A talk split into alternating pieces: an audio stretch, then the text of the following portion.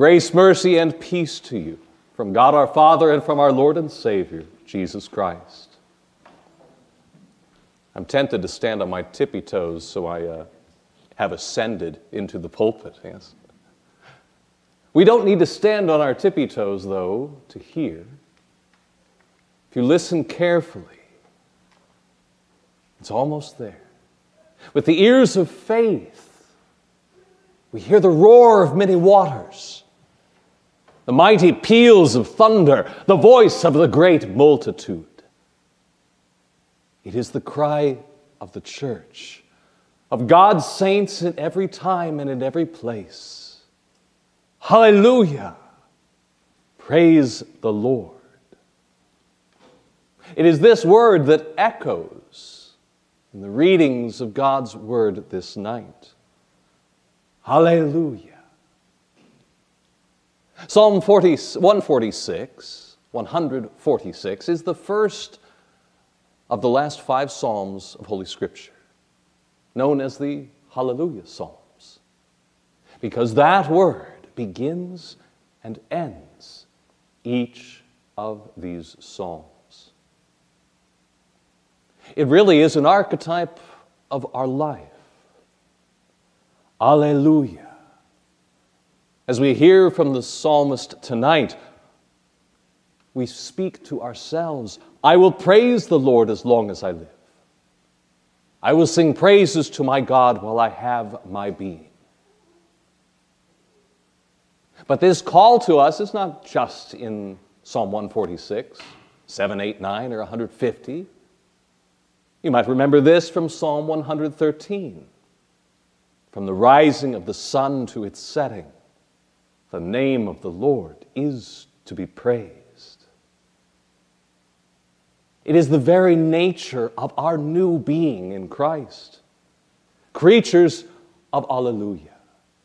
Alleluia because of what God has done, what only God could do. But trusting God, that doesn't really come very easily to us. It is, of course, the first and greatest commandment to love the Lord your God with all your heart, with all your soul, with all your mind. Or, as you remember your small catechism, to fear, love, and trust in God above all things. No, it wasn't very long after the sixth day that the trust in God was broken when the serpent coyly asked, Did God actually say? And Adam and Eve ate of the forbidden fruit. It wasn't long after Moses ascended Mount Sinai that the people said, Is he coming back? And fashioned for themselves a new God, a golden calf. No, the sinful heart of man loves its idols, our false gods in whom we place our trust, in politicians, in princes, in laws, in the rule of law. As the psalmist says, trust not in princes. In wealth, in health, in wit and cunning. Trust not in yourself as if we could escape the troubles of this life. If only we had enough money.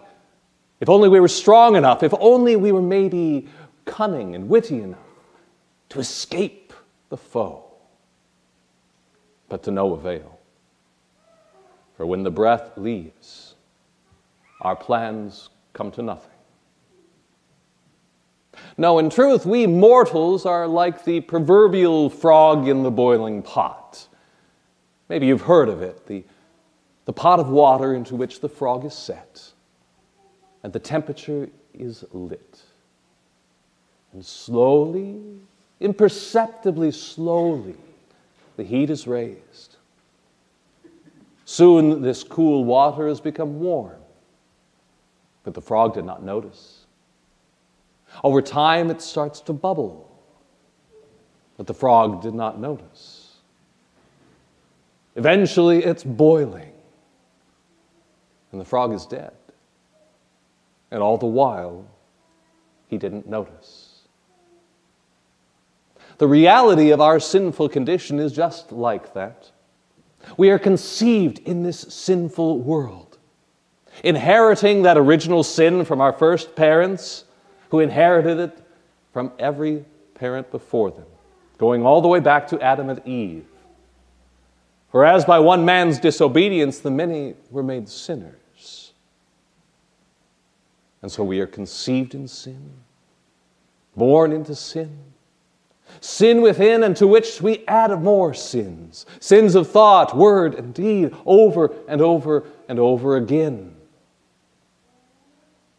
And like the frog, we had no idea. In his epistle to the Romans, St. Paul remarks how if it had not been for the law, I would not have known sin. For I would not have known what it is to covet if the law had not said, You shall not covet. Now, it was not that uh, St. Paul was, you know, not sinful before God's law had made it known to him, simply that he didn't recognize it. Because, like the warming water all around the frog, immersed in sin, born into it, thoroughly corrupted by it, it feels perfectly natural we do not see or feel the water warming until sin has cooked our souls. And that is why we cry, Alleluia. Because we had been prisoners. Prisoners who did not see the prison, slaves to sin who knew not our own bondage, the blind who could not see our damnable sins but as the psalmist declares, it is the Lord who sets the prisoners free.